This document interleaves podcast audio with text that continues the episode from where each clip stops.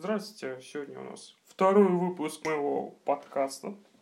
На секундочку. Я придумал веселое название, это 102 подкаст. Звучит очень классно. Надеюсь, дальше будут веселые выпуски. И в целом все будет так же весело, как и сейчас. Темы, которые хотел сегодня затронуть, это нарушение карантина и мой поход в шоурум что это такое моими глазами, как я это увидел. Ну и я еще расскажу маленькую историю о том, как я решаю свои проблемы.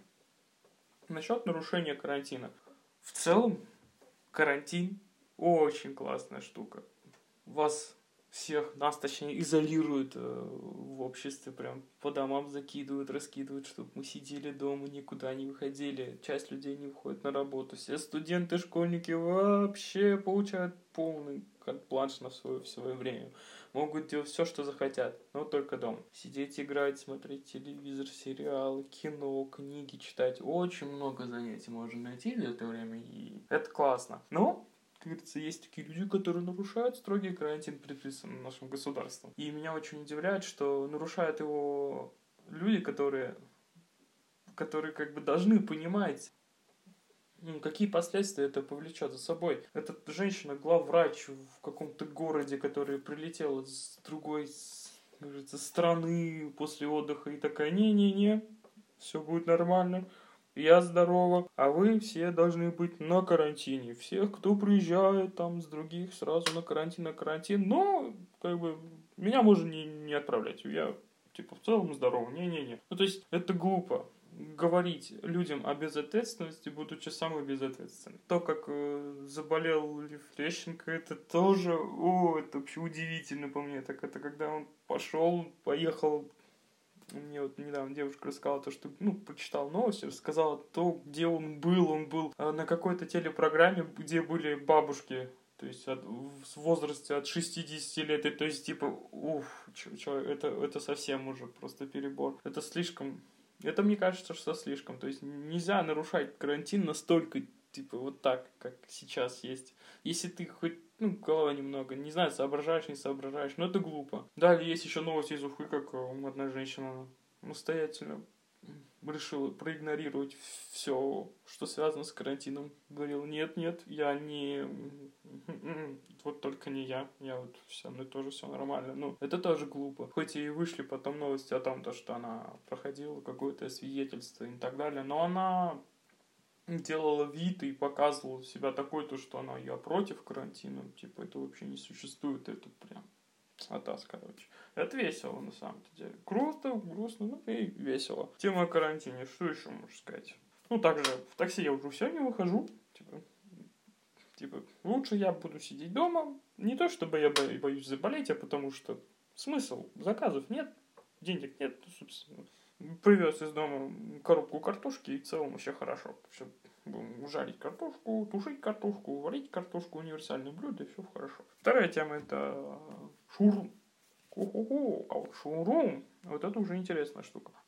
Короче, на днях мы пошли сделать шоурум. Ну как пошли, поехали.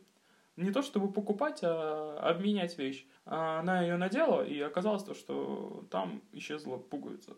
Или что там, Заклепка, о, да. Ее просто не было. Мы такие, ну, Кай, давай съездим, типа, обменяем. Ну, то, что так как она купила эту же вещь только утром, мы погнали менять ее уже вечером.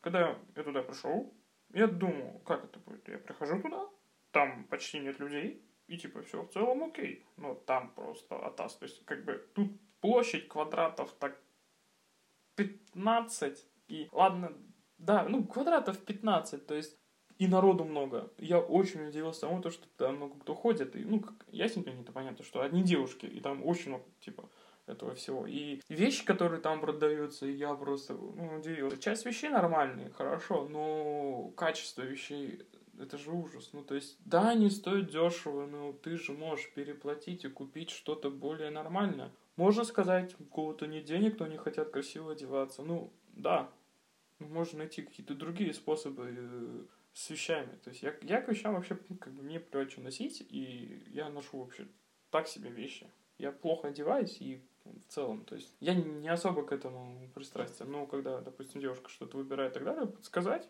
мой вкус, все дела, хоть он плохой, но это мнение, которое оно все-таки учитывает. И столько вещей мы просто забраковали. Нитки торчат, пуговицы нет, отверстия под пуговицы нет, как бы это такое себе удовольствие. В итоге мы, короче, где-то полчаса там пробыли, искали то, что хотели бы заменить. В итоге, так как та вещь, которую мы отвезли, была еще нормальная, мы ее оп, и обратно, короче, взяли. То есть мы поехали туда ну, как бы просто так.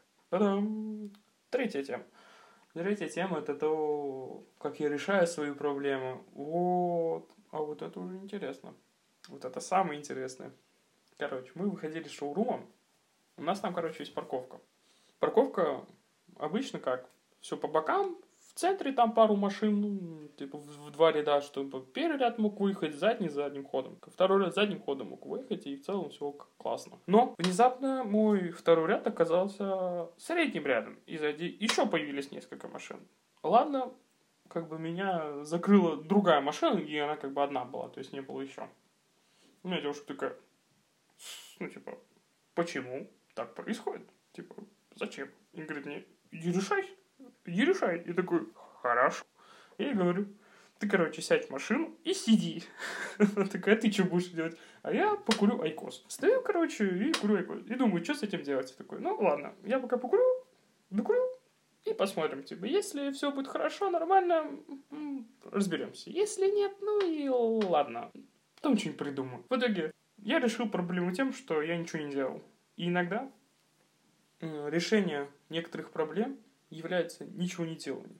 Ну, это, конечно, редко, странно и так далее. Самый главный подход к проблеме. Если ты ни, ни на что не можешь на данный момент повлиять, то ты ничего, собственно, не можешь сделать. Но и зачем тогда париться? Чем больше ты напрягаешься, тем больше ты просто себя растрачиваешь. И это мое мнение по вообще по любым проблемам. Если ты можешь конкретно что-то решить и твои действия на что-то конкретно влияют, то ты можешь нервничать, переживать тому, и тогда классно. Но если ты в целом никак не можешь повлиять, как я вот в данной ситуации не мог ни на что повлиять, да, я мог, короче, бить по колесу.